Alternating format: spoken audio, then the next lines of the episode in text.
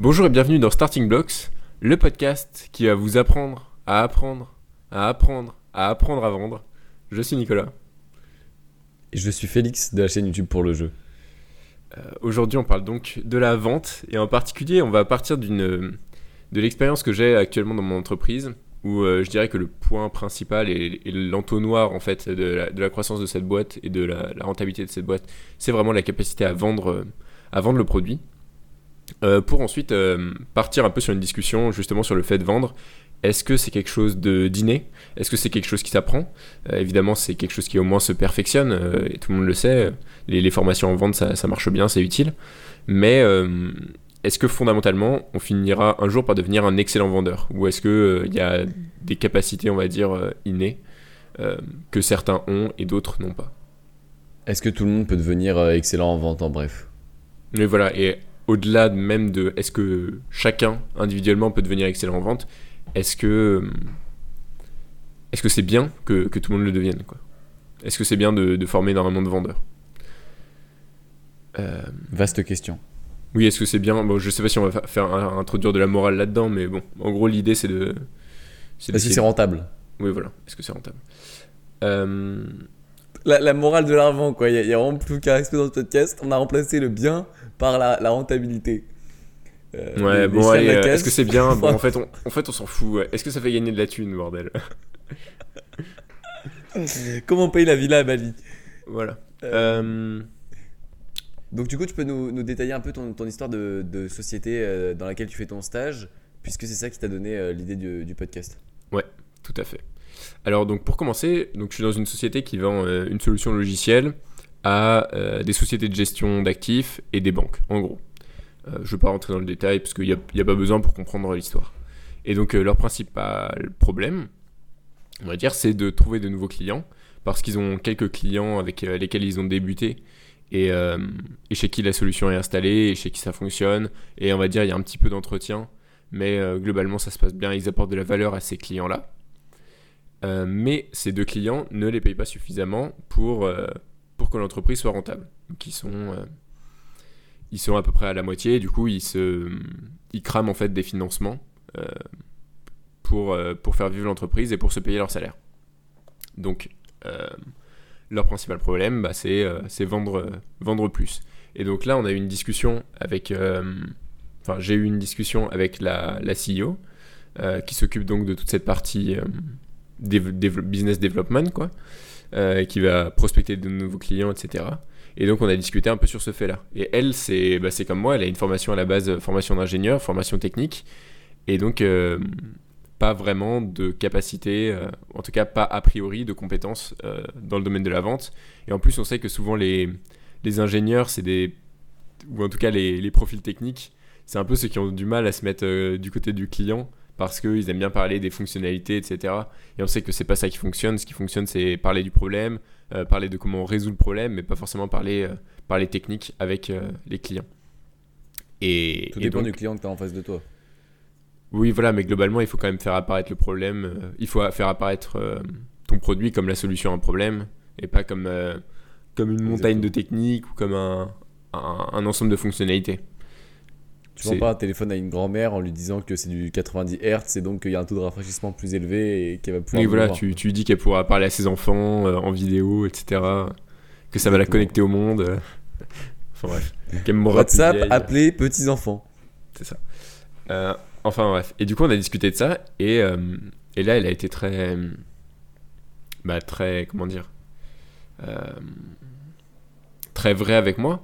Parce qu'elle m'a vraiment dit bah, en fait, je, n'y arrive pas, quoi. Je, je suis pas assez bonne dans ce rôle-là. euh, j'ai beau me former. elle m'a dit qu'elle avait lu des bouquins, etc., qui avaient l'air euh, pertinents et tout pour. euh, pour son, pour son produit. Donc là, c'est pas, pas de la vente comme de la vente de produits, euh, comme de la vente d'infoproduits ou de la vente de, de produits physiques.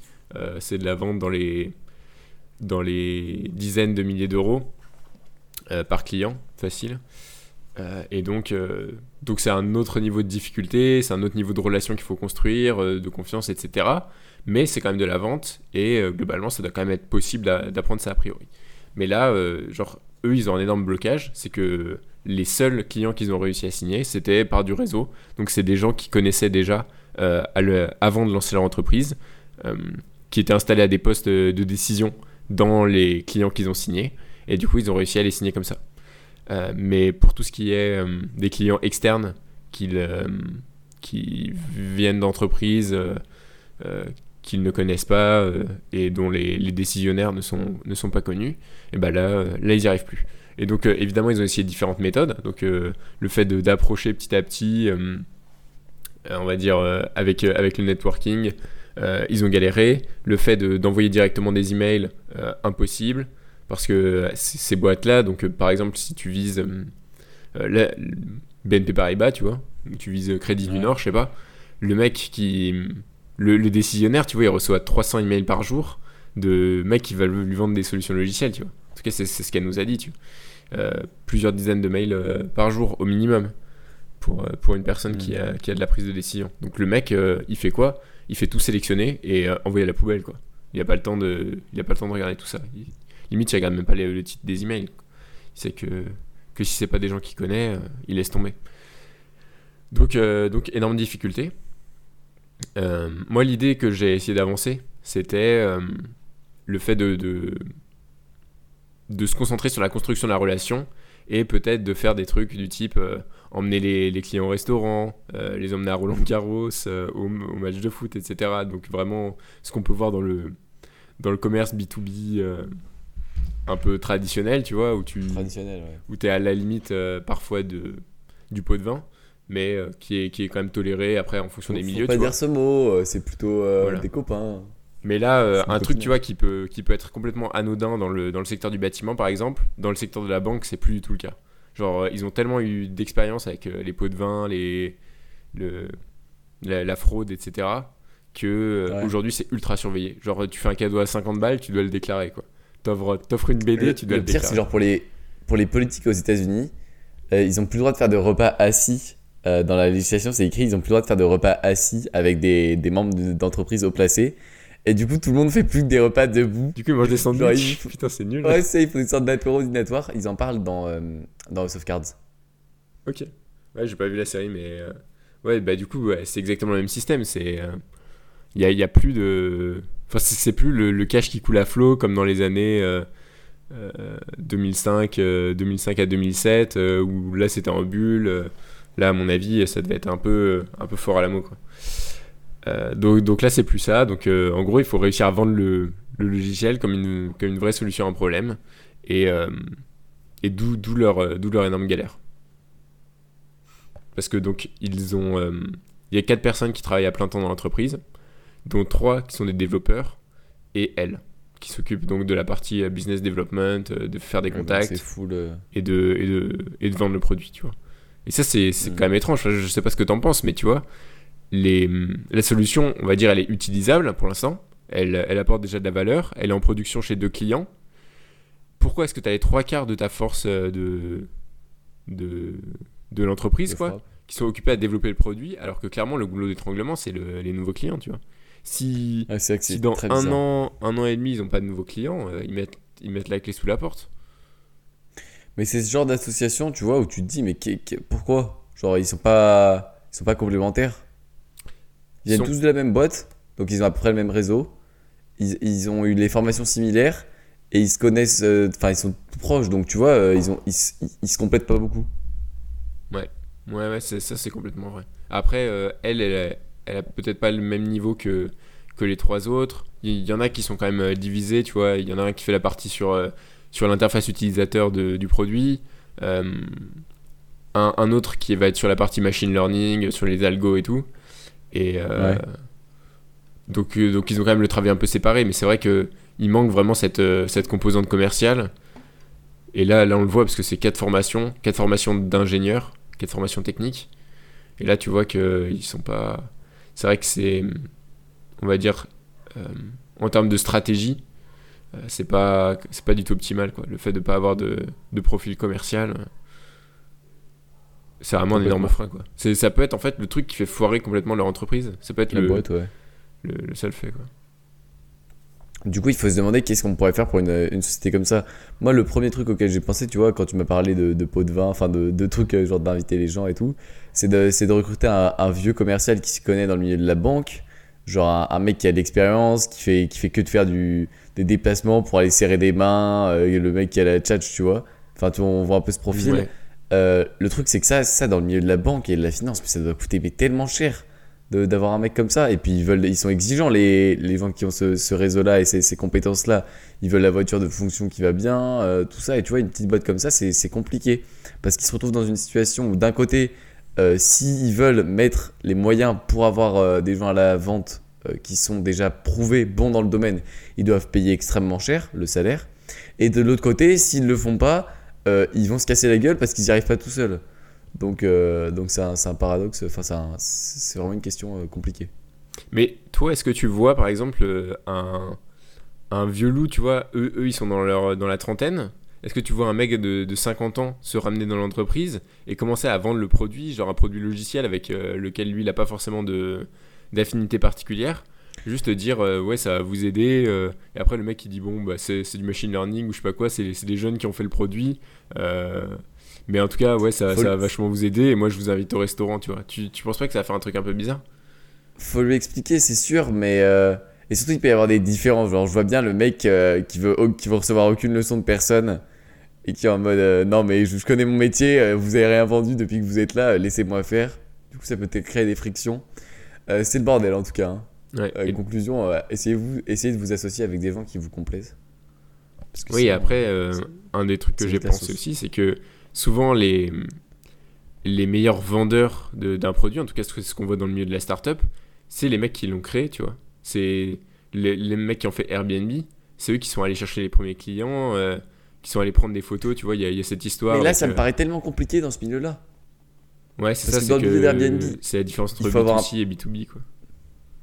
Ouais, dans, dans le B2B, ça marche. Dans le B2C, ça marche ce que tu es en train de me dire, mais dans le B2C, je pense qu'il faut des, des vendeurs plus expérimentés. En tout cas pour des gros produits comme ça. Mais du coup, on en arrive à, à la question de est-ce que euh, Mais, attends, elle a euh, essayé je- de se former? Je t'interromps juste deux secondes. Euh, par exemple, un produit comme Lemlist, tu, tu vois ce que c'est? Ouais, bien sûr. Donc, euh, c'est un logiciel vendu pour par les euh, devs. envoyer des emails. Ouais, ouais, je connais. Donc, il y a. C'est bien du B2B, parce que tu vends à des à d'autres entreprises. C'est pas 50 000 euros par an. Ouais, c'est ça. C'est ça. Et tu t'a- tu t'adresses. Ils, ils veulent des freelances et des, des petites boîtes, non, pour l'instant? Ouais, ou des, des équipes de commerciaux, tu vois. Ça paraît pas être la même chose. Des, ça va être maximum, on va dire, 150 euros par mois, le, paiement. Ouais, donc euh, ça, ça n'a rien à voir.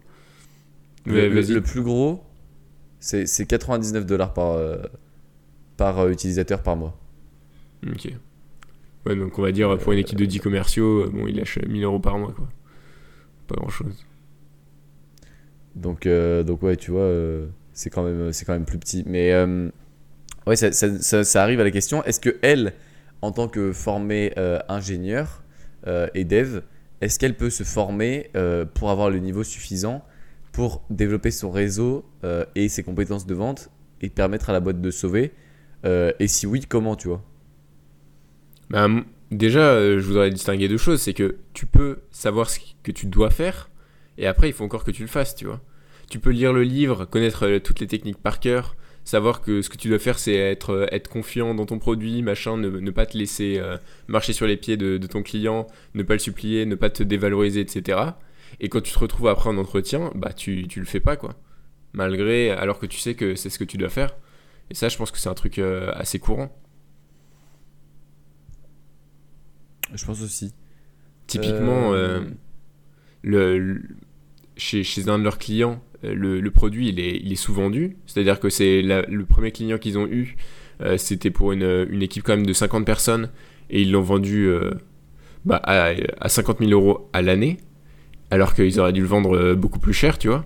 Et donc à partir de ce moment-là, ils ont mis un prix entre guillemets psychologique où le, la- leurs clients, ils ont eu la solution pour, pour ce prix-là. Et du coup, ils peuvent pas aller euh, genre 4, 5 fois plus cher, tu vois, parce que dans leur tête, euh, c'est le prix que ça vaut. Et donc, euh, certes, ils ont eu leur premier client, mais en même temps, ils ont dévalorisé leur, euh, leur produit. Complètement. C'est compliqué.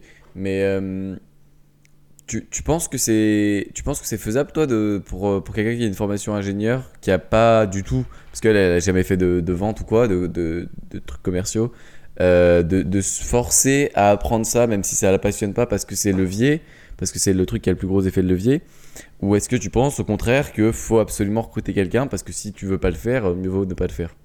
Mais le truc, c'est que tu peux pas recruter quelqu'un, genre. En fait, il faut, que... il faut soit lui donner de l'equity pour le... lui mettre un- une incitation. Ouais. Et ça, un, un père de famille, tu vois, il boîte. voudra pas de l'equity d'une start-up euh, qui a rien prouvé ou qui a pas prouvé grand-chose. Parce que lui, Ouais. ce qu'il veut, c'est c'est nourrir ses gosses, euh, avoir une, ba- une bagnole euh, et aller euh, au Portugal en vacances, tu vois. Du coup, euh, lui, l'equity, à la limite, il s'en fout. Ce qu'il veut, c'est un, salaire à six chiffres, j'ai envie de dire. Du coup, ce que tu dois avoir, en fait, c'est un mec qui est jeune. Mais, euh, mais là, du coup, il n'aura pas forcément les compétences, il n'aura pas, les... il aura pas le réseau dans la banque, quoi. Du coup, c'est un peu. Bon, bah, euh, ta boîte, ta boîte est condamnée à couler, mec. bah oui, hein. c'est ça. Mais c'est ça. Mais en fait, le truc, c'est que du coup, si tu te dis, bah non, en fait, euh, elle est, on va dire, le- la CEO, elle sera pas capable de vendre euh, parce que, on va dire, elle aime pas ça. euh, elle, euh, c'est pas sa formation. Et, et même si elle sait ce qu'elle doit faire, elle ne le fait pas dans les, dans les entretiens de vente. Sachant que c'est des, c'est des- un peu des one shot. Hein. Genre, tu vas pas avoir, t'as pas des centaines, des centaines de sociétés de gestion en France qui, qui ont besoin de, qui ont besoin d'eux, tu vois. Il y en a peut-être une cinquantaine. Si, si tu si t'en crames une, bah t'en, t'en crames une, quoi. Donc, euh, et ils Je vont pense pas, qu'avec- ils vont pas te rappeler avant, si elle est avant vraiment plusieurs années. enfin, avec une vraie, une vraie motivation et une vraie volonté, tout le monde peut apprendre euh, au moins à, à- à vendre euh, correctement, tu vois. Ça va pas devenir des, des super sellers, mais tu peux apprendre à vendre correctement, quel que soit ton, ton background. À moins que tu aies vraiment une phobie sociale ou un truc comme ça, genre tu peux pas voir des gens et tu préfères rester enfermé toute ta journée devant ton ordinateur. Non, non, je crois pas que ce soit le cas parce qu'ils avaient quand même une vie d'entreprise, etc. Je pense qu'il faut se, forcer, c'est pas facile, il y a, de la peur, mais de toute façon, même pour quelqu'un qui, aime vendre, il y aura toujours de la peur au début, euh, c'est toujours compliqué. Après, la, question qui suit, c'est tu vois comment? Parce que c'est très bien de lire des livres, et d'ailleurs, il y, en a, y pas qui sont très intéressants. On a déjà parlé de Vendeur d'élite, qui est un bon livre, euh, Never, Split the Difference, qui est un livre sur la négociation, qui est aussi euh, très intéressant pour cerner les profils psychologiques, notamment de, des gens face à qui on est en vente. Euh, je pense que les livres ça suffit pas euh, et que le problème c'est que du coup pour elle acquérir une expérience c'est cramer des cartouches. Ah oui, complètement. Et surtout, déjà, euh, elle n'arrive pas forcément à se mettre en situation de, s'entraîner, tu vois. Elle va avoir, on va dire, avec sa stratégie de prospection, on va dire avec le nombre de personnes qu'elle arrive à toucher par son réseau, elle va avoir peut-être deux entretiens de vente par an. Donc, euh, comment tu veux développer un truc, euh, comment tu veux dé- développer une compétence euh, avec seulement deux entretiens par an? Tu peux pas. Genre, première fois, tu vas te foirer pour telle raison, deuxième fois, tu vas te foirer pour une autre raison, euh, troisième fois, tu vas réussir, mais tu sais pas pourquoi. Donc, euh, alors que tu devrais limite en faire un par jour si tu voulais vraiment t'améliorer, tu vois. C'est un peu comme les, les trucs d'appel de vente. Genre, te- t'en fais un par jour et là, tu ça. là, tu t'améliores. Pour, pour appuyer mon propos sur ce que je disais sur tout le monde peut à peu près apprendre à vendre, je vais prendre l'exemple du, euh, du Wall Street, du coup qui était euh, Jordan Belfort, qui était un, un américain, on en avait déjà parlé euh, en recommandation sur le podcast puisque le livre est vraiment très intéressant. Et en gros, lui, quand il a monté euh, Stratton Oakmont, donc sa société de courtage d'actions, euh, donc ce qu'on appelait des, pink sheets, c'est-à-dire des, des actions qui n'ont pas assez de capital pour être listées sur le Nasdaq et du coup qui sont vendues dans des espèces de sous, euh, sous euh, maisons de courtage. Euh, et donc, euh, Stratton Oakmont, au début, ils ont, ils ont commencé avec euh, des limite des gens qui, qui ne connaissaient rien en vente, euh, qui n'avaient pas du tout de, formation, ils n'avaient pas du tout assez d'argent pour acheter des mecs qui sortaient de, des universités américaines. Et ils ont pris un peu tout le monde, ce qu'ils appelaient les stratonites, donc les, les, employés, les employés de Stratton. Ils les prenaient, ils arrivaient dans l'entreprise, ils les formaient en les faisant regarder un peu les autres et tout. Et ils leur, après, ils, leur, ils les mettaient devant leur téléphone et ils disaient Allez, te- tenez, voilà la liste de numéros, vous allez appeler tout le monde et vous allez, euh, vous allez progresser. Et globalement, ça marchait. Je pense qu'il y a eu des, je pense qu'il y a eu des cas où ça n'a pas marché, mais en tout cas, dans, dans le bouquin, euh, c'est assez clair qu'ils ont fini avec euh, 1400 employés euh, avant de se faire descendre par, la, par les, auto- les autorités financières américaines. Euh, et que du coup, euh, il y a des gens qui, ont, qui, qui avaient 20 ans, 17, il y, a- eu des 17-18 ans qui sont arrivés à Stratton.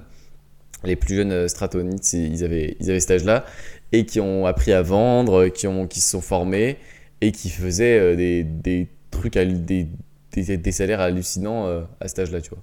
Mm, mm. Et du coup, là, euh, les, comment dire, les facteurs que tu peux identifier, moi, de, de but en blanc, j'en identifie deux, tu vois. Ouais, c'est ça, c'est l'esprit de groupe. C'est vraiment le, le fait d'être immergé dans un truc où les mecs ne font que ça, et où c'est leur À ta passion, gauche, le mec bons. appelle sa liste de numéros. À ta droite, le mec appelle sa liste de numéros. Devant, derrière, et les 100 personnes autour font la même chose. C'est ça, versus euh, quand t'es dans ta startup où t'es le- la seule personne qui est censée faire la vente pendant que tous les autres ils sont un peu. Ils sont pas enfermés, tu vois, mais ils sont dans le développement des Ouais. fonctionnalités du logiciel. Toi, t'es. T'es un ovni en fait. Genre, euh, à la limite, il faudrait que tu. Il faudrait que t'arrêtes de parler avec les gens de ta startup et que t'ailles parler avec d'autres business développeurs dans d'autres startups, tu vois. Dans d'autres mecs qui Ah, cherchent des clients pour, euh, pour changer ton, ton mindset. Formez-vous en tant qu'ingénieur sur la vente euh, entre, entre vous. Mais euh, Ah ouais, bah après, si on commence à parler de, des cours de vente en école d'ingénieur, là, laisse tomber. ah, un, re- un retour à faire? Non, pas du tout. euh, c'est juste le néant, quoi. Tu vas avoir deux, deux, trois trucs de marketing, genre euh, les 4 P du marketing, enfin bref, comme, comme du truc que tu peux avoir en école de commerce finalement, hein, où la plupart des cours, ça va aussi être du faire des PowerPoint, etc. Donc, il n'y a pas vraiment d'intérêt là-dessus. En même temps, il y a marqué école d'ingénieur aussi, il n'y a pas marqué euh, apprendre la vente. Ouais, bah oui. donc, Mais du coup, euh, le- les... enfin, tu- c'est impossible de monter une startup euh, avec les seules compétences que tu apprends en école d'ingénieur. Oui. Après, il y en a qui arrivent à, à- comment dire, Ouais, Apprendre qu'ils les bonnes compétences sur le à for- Ouais, bah oui, c'est ça. Du coup, conclusion, ne vous contentez pas euh, de ce que vous, euh, de ce que vous apprennent vos cours et il faut se former à côté parce que là, du coup, on arrive dans, un, dans une situation où il te manque la compétence qui va ramener l'argent, tu vois. Mais tu vois, peut-être que si eux, tu vois, tous tous ces mecs, en fait, moi je pense qu'il y a peut-être un, un truc que je vois, tu vois. C'est que tous les gars, tu vois, ils étaient dans des, dans des équipes de développement de, dans leur ancienne société de logiciels, tu vois, où ils bossaient dans une grosse boîte. Et ces Ouais. entreprises-là, tu vois, elles sont vachement segmentées, je pense. Elles sont genre, euh, t'as as une section avec euh, les mecs qui développent, euh, avec des sous-sections pour, euh, pour les, différents, les différents produits. Et ils sont un peu, ils sont, ils sont relativement isolés des autres, des, des mecs qui s'occupent du business développement, d'aller d'aller mm, parler aux clients, d'aller d'aller développer les relations et d'aller vendre. Et du coup, ils sont complètement dans un autre environnement. Et quand et si ça se trouve, en fait, ils avaient aucune idée de comment leurs collègues dans l'entreprise, tu vois, ils, ils avaient, enfin, ce qu'ils avaient comme process pour euh, pour aller trouver des nouveaux clients. Qu'est-ce que t'en penses? Tu, tu penses que c'est une possibilité? Ouais, je pense, je, pense, je pense même que c'est comme ça que ça se passait. Euh, Parce que du coup, il peut y avoir une sorte de tribalisme. Genre, euh, tu vois, la. Il y a la team commerciale qui mange avec la team commerciale Ouais, voilà. et la team dev qui mange avec la team dev. Ouais, c'est sûr. C'est presque sûr. hein. Parce que du coup, ils doivent parler un peu Bah. de ce qui, des défis qu'ils ont au quotidien, tu vois. Il y en a un qui parle du, bug mêmes. de son application sur, le, sur la mémoire vive La- de, de son ordi qui est mal interprété par le par l'application en Go, tu vois. Et, euh, et de l'autre côté, il parle du, du commercial euh, qui. euh, Enfin, c'est c'est le, le mec qui parle au commercial qui lui explique que le dernier client, il l'a fait chier et que et que et qu'il a il a pas accepté la négo euh, qu'il a reporté à deux semaines et qui fait semblant que c'est c'est son boss qui veut pas alors que c'est il sait très bien que c'est lui qui veut pas bref ce, ce genre de truc. Et du coup c'est deux mondes complètement étanches. Et donc là euh, c'est vraiment bah, le but c'est d'avoir un- une bonne ouverture d'esprit tu vois. Pas être dans le tribalisme et pas rester dans son dans son clan parce que ça bah ça, te fera des fois un un autre. Ouais, je pense que là, dans le conseil qu'on peut donner aux auditeurs, c'est que euh, c'est surtout dans notre euh, époque où les, ça, ça change beaucoup les, les compétences demandées par le marché et tout, c'est de jamais se satisfaire des compétences qu'on a euh, parce qu'on sait jamais si dans 10 ans elles seront encore suffisantes et si vous voulez créer un projet, de toute façon, vous en aurez besoin d'autres que vous pouvez pas forcément apprendre sur le tas parce que là, ils galèrent à les apprendre sur le tas, clairement. C'est quasiment impossible d'apprendre sur le tas. ouais non mais elle est Euh, pas dans le bon environnement pour apprendre sur le tas Et en plus. Donc, euh, donc essayez de, de toujours vous ouvrir et de vous laisser des, des portes de formation ouvertes parce que là, ça, ça peut faire la différence. Et du coup, euh, tu, tu, tu vois le futur comment? Enfin, qu'est-ce, que- qu'est-ce que tu ferais? Eh ben, je sais pas en fait. hein. Soit, soit ils vont réussir à trouver des nouveaux clients euh, en mode euh, c'est les anciens clients qui les recommandent, tu vois, où et, c'est la direction dans laquelle ils sont en train de partir, tu vois. Ils, veulent continuer à améliorer le produit et passer la plupart du temps à, améliorer le produit, tu vois, pour que les mecs les recommandent. Et après faire un peu pression en mode euh, bah on vous on arrête d'améliorer le produit, on arrête de répondre aux, questions, on arrête d'aider les équipes à, utiliser. euh, si vous commencez pas à nous recommander euh, sérieusement à d'autres entreprises. Donc il y a cette piste là. Euh, la piste en mode euh, je, on se met en situation d'être indispensable et ensuite on fait pression de cette manière. Mais la piste, euh, aller faire de la prospection et du démarchage direct euh, et euh, essayer de vendre comme ça, euh, je pense qu'elle est bouchée. hein, pour. C'est compliqué. C'est assez compliqué. Euh, ouais. Ok, bon. Euh, tu veux rajouter coup, quelque chose Est-ce que, te- sujet tu voulais parler Ouais. peut-être un peu de toi, ton expérience avec, euh, avec ce sujet-là Bah, euh, étant donné que l'année prochaine, je vais faire une, une formation quand même qui est, qui est, vache- enfin, qui est complètement axée sur la vente. euh, je pense que j'a- j'aurais, enfin, je pense qu'on pourra en rediscuter quand, euh, quand j'aurai les premiers, les premiers tests avec ça. Mais au niveau de la vente, je pense que hum, on peut, on peut, on peut s'y forcer, mais qu'il existe des gens qui ont plus ou moins cette envie-là. Enfin, il y a des gens que ça va, ça va complètement vider de leur énergie. Et c'est c'est encore la différence. euh, Est-ce que tu es introverti ou extraverti Euh, Introverti. ouais. J'ai dit quoi? Intraverti. Un- Introverti, pardon. Euh, ou extraverti. Et la question, c'est que est-ce qu'il faut se forcer ou est-ce qu'il faut recruter? Des moments, je pense qu'il faudra se forcer si vous n'avez pas euh, ce caractère-là. Et c'est pas dérangeant. Enfin, c'est toujours une bonne idée de sortir de sa zone de confort, de tenter des choses. Et de toute façon, vous allez apprendre des choses. Euh, et même si ça ne fonctionne pas, vous allez mieux comprendre comment est-ce que vous pouvez choisir la personne que vous allez devoir embaucher pour faire ce rôle-là. Parce qu'en en ayant essayé de le faire, euh, vous allez comprendre les tenants et les aboutissants qui vont vous permettre de choisir la bonne personne. Donc c'est jamais totalement inutile de, se forcer à le faire, même si c'est pas naturel pour vous. Et, toi, tu, dirais que t'es es, né pour vendre? Alors, euh, pas du tout. Euh, c'est quelque chose qui me met encore euh, assez mal à l'aise. Et en fait, le... les rares fois où j'ai dû le faire, tu vois, j'étais en mode discussion le, le plus longtemps possible, là, tu vois. Genre, euh, essayer de parler de limite de la pluie et du beau temps euh, jusqu'à ce que euh, jusqu'à ce qu'il faille arriver au produit parce que le, le mec n'a plus de temps à perdre, quoi. Donc euh, là, là, tu finis par tu finis par, par parler du truc et après bah, tous les trucs de, de transpiration machin de, du stress ça ça ça n'a pas disparu alors que j'en ai quand même fait pendant pendant plus d'un an quoi. De, de, de faire ça de faire de la prospection de parler avec des, des prospects de parler avec des clients et, euh, et presque rien n'a changé tu vois donc euh, j'ai commencé à me dire euh, bah, que ce sera jamais un truc facile pour moi et, et voilà, faut faire avec. hein. Et donc, si, si je dois le faire, je sais que je suis capable de me forcer. Je sais que je serai pas le meilleur à ça. Et, et puis voilà, faudra peut-être faire différemment. Et, et là, on parle strictement, stricto sensu de la vente à l'oral. et, pas du tout C'est de, pas- ouais. du fait d'écrire.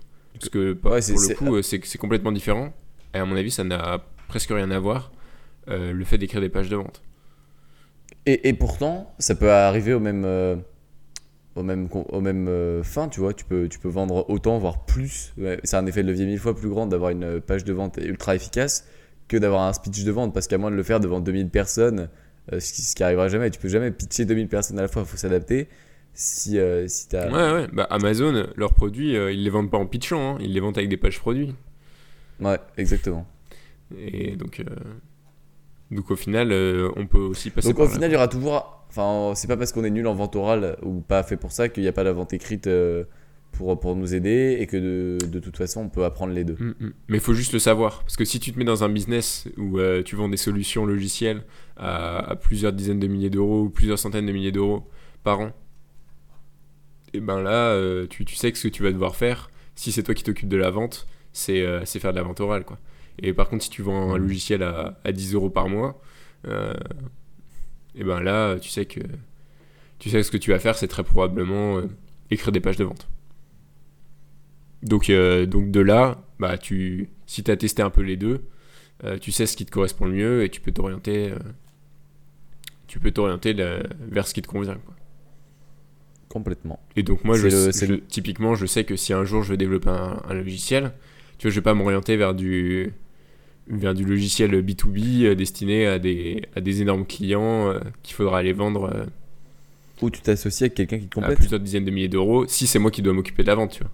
Si, si, je suis tout seul ou si c'est si c'est moi qui m'en occupe. par contre, Mhm. oui, évidemment, si, si c'est plus moi qui m'en occupe, ça n'a plus d'importance. Complètement. Et du coup, plutôt se, le- se tourner du coup euh, vers de la recherche de solutions à quelques dizaines de- d'euros par mois en mode euh, SaaS quoi. Voilà. Voilà, voilà. Et du coup, euh, ouais, ça m'a ça m'a pas mal. euh, Bah, c'est Faut réfléchir. cette expérience ouais, m'a pas mal fait réfléchir. Bah, c'est très intéressant. En tout cas, s'il y a d'autres euh, d'autres nouvelles intéressantes de, de l'entreprise où tu fais ton stage, ce sera toujours intéressant d'en d'en discuter. Euh, on passe à la, à la recommandation On passe à la recommandation. Je vais checker parce que j'ai oublié la recommandation. Oui, C'est Asher. c'est Asher. Euh, tu veux en parler? J'ai l'impression que c'est moi qui fais Je l'épisode. vais, je vais en parler et après, tu t'y connais quand même Après, je mieux en, crypto que moi, donc tu pourras parler notamment de, de BitConnect. Mais moi, je vais, je vais parler de ce que je comprends de, de Asher. Euh, en gros, si je, si je devais expliquer euh, le Bitcoin à ma grand-mère, je pense que je, je lui montrerais les- une vidéo d'Asher sur comment ça fonctionne. Parce que ce, ce type a une vertu pédagogique assez incroyable. Euh, notamment, ça se voit avec sa gestuelle. Genre, il, a, il, il est vraiment tout le temps en train de bouger ses mains quand il parle, Ouais, de ouais, faire ouais, il- il est de- super bon en pédagogie. Ouais, je- tu vois, si, si je devais faire une conférence, il en a déjà fait, hein, ou ce genre de choses, ce serait vraiment lui que je, je prendrais si je pouvais. Euh, donc, il explique euh, l'univers des crypto-monnaies, euh, les différentes branches, la, finance décentralisée, les NFT, ce, ce genre de choses. Et euh, il est surtout orienté euh, vers les projets, la qualité des projets euh, qui vont avec la crypto-monnaie, plutôt que de dire ça a monté de 300% dans les prochaines semaines, acheter, on sait pas trop ce que c'est, mais il y a un. tout- On est sur une, on est sur une structure d'épaule, donc c'est complètement bearish, là, la, la traîne des bearish. Voilà, exactement. Et, euh, et donc, il est très intéressant. C'est, sur YouTube, euh, sur Twitter aussi, euh, qu'il, publie son contenu pédagogique et je vous invite à, vous abonner. Tu peux nous parler du coup de l'affaire BitConnect qui a montré qu'il était plutôt honnête? Ouais. Ouais, donc c'était vraiment une. Parce que dans le milieu de- des influenceurs crypto, alors là, c'est la cour des miracles, quoi. Il y a, y a de tout et, de rien. Il y, a, il y a des mecs qui sont là uniquement pour, pour pumper des, petits projets et se, faire de la, de la thune sur le dos de leurs abonnés. Euh, Il y a des mecs qui sont sur les, miniatures les plus putaclic du monde pour te dire que ça va se cracher ou que, ou que ça va aller to the moon en, deux jours. Euh, des trucs sur des, mini-projets complètement inutiles. Et, euh, et ils vont te parler comme si c'était le, nouveau Bitcoin. Enfin bref, il y a vraiment de, de tout et de rien. Il faut quand même faire euh, relativement attention. Et euh, Asher s'était démarqué notamment de la masse, on va dire, des influenceurs crypto euh, pas très, bienveillants, on va dire, euh, sur l'affaire BitConnect. Donc si vous connaissez pas, euh, c'est une crypto qui était montée, donc une, crypto-monnaie, qui était montée vers 2016-2017. Donc euh, euh, 2016-2017, oui voilà c'est ça, qui était monté donc en gros pendant le, le bull run de Bitcoin et qui était monté dans le top 10 des capitalisations de crypto-monnaie. Alors que ce truc était un, euh, était un Ponzi quoi en fait. Donc euh, euh, c'était un truc où les, les premiers arrivés disaient, allaient chercher de, nouvelles personnes pour leur dire d'acheter le coin, qui leur versait des dividendes, et ces dividendes étaient versés avec les personnes d'en dessous qui, qui, qu'ils arrivaient à récupérer. Les personnes d'en dessous devaient aller chercher des nouvelles personnes pour alimenter le, le dessus de la pyramide, etc. etc. Et donc, euh, évidemment, ce truc-là n'a pas duré très longtemps, mais il y a eu énormément, énormément d'influenceurs euh, qui se sont pris au jeu, parce que eux, évidemment, ils étaient plutôt dans le haut de la pyramide, avec euh, tout un tas de sbires qui arrivaient derrière eux pour ramasser des commissions pour eux. C'est le bon terme. Et donc, ils se sont pas gênés pour s'en mettre plein les poches. Et Asher, lui, avait dit dès le départ c'est un Ponzi, je vous conseille pas du tout d'y aller. Si vous y allez, sachez, sachez tout simplement ce que c'est, que c'est une course et qu'il faudra partir euh, le, plus tôt possible avant que ça se casse la gueule. Euh, et donc voilà, il avait été très honnête là-dessus, alors que d'autres s'étaient dit euh, ouais, c'est nouveau Bitcoin, euh, tout, ça va partir. ça va partir à la, à la hausse énormément, le, le projet est très bon alors que c'était de la merde, etc. Donc, donc sur ça, il s'était vraiment, vraiment démarqué, alors qu'il aurait pu faire des, des centaines de milliers d'euros juste en disant acheter du BitConnect, euh, voici mon code d'affiliation. quoi. Ce que, ce que font encore pas mal d'autres euh, d'autres personnes, avec euh, que ce soit Binance, Crypto.com, euh, plein d'autres euh, plein d'autres plateformes, on va dire, qui ont des, des codes d'affiliation. Euh, Il y en a qui se gênent pas pour balancer euh, tout et n'importe quoi, quoi. C'était un peu comme l'époque euh, des codes créateurs Fortnite, là, le, le truc que tu pouvais balancer, c'était ultra rentable euh, parce que c'était sur des, des biens numériques, euh, du coup qui coûtaient rien à Epic Games à produire. Euh, et ils, avaient genre des, des retours démentiels sur euh, les gens qui achetaient des, des tenues Fortnite euh, avec ça. Ouais, bah, et Epic, ils peuvent filer la moitié quasiment du prix de, de chaque truc à, à l'influenceur qui a permis Ouais. de ramener le client, quoi. Parce que eux, ça leur coûte fou. rien. Donc, euh, C'est un peu comme les, les points FIFA, j'y réfléchissais la dernière fois, mais c'est un, un énorme délire ce truc. Genre l'argent qu'ils doivent se faire en créant, une, en étant la banque centrale d'une monnaie euh, fictive, c'est la folie ce truc. ouais, ouais, c'est monstrueux. Il y a aussi de l'histoire de. Roblox aussi. Ah oui, ouais, ouais, ça c'est fou aussi. Euh, Bon, bref, tant de. Enfin tant bref, oui, et, et pour revenir à Asher, euh, il explique extrêmement bien. Si vous voulez débuter dans le, dans le monde des cryptos, savoir un peu de, de quoi ça parle, euh, de quoi, de quoi s'agit-il plutôt, euh, on, on vous conseille totalement sa chaîne. Exactement. Euh, à la semaine prochaine. Merci de nous avoir écoutés. Et puis euh, n'hésitez pas à nous laisser un petit, un petit message audio euh, sur, euh, sur encore. Tout à fait. Et à, et à- et à nous laisser une évaluation 5 étoiles sur iTunes, c'est très important, sur votre petite application de, de podcast. euh, et de parler de nous euh, à, vos, à vos amis qui écoutent euh, des podcasts ou pas encore, de les faire rentrer dans cet univers incroyable que sont les podcasts. Euh, merci, à la semaine prochaine. À la semaine prochaine.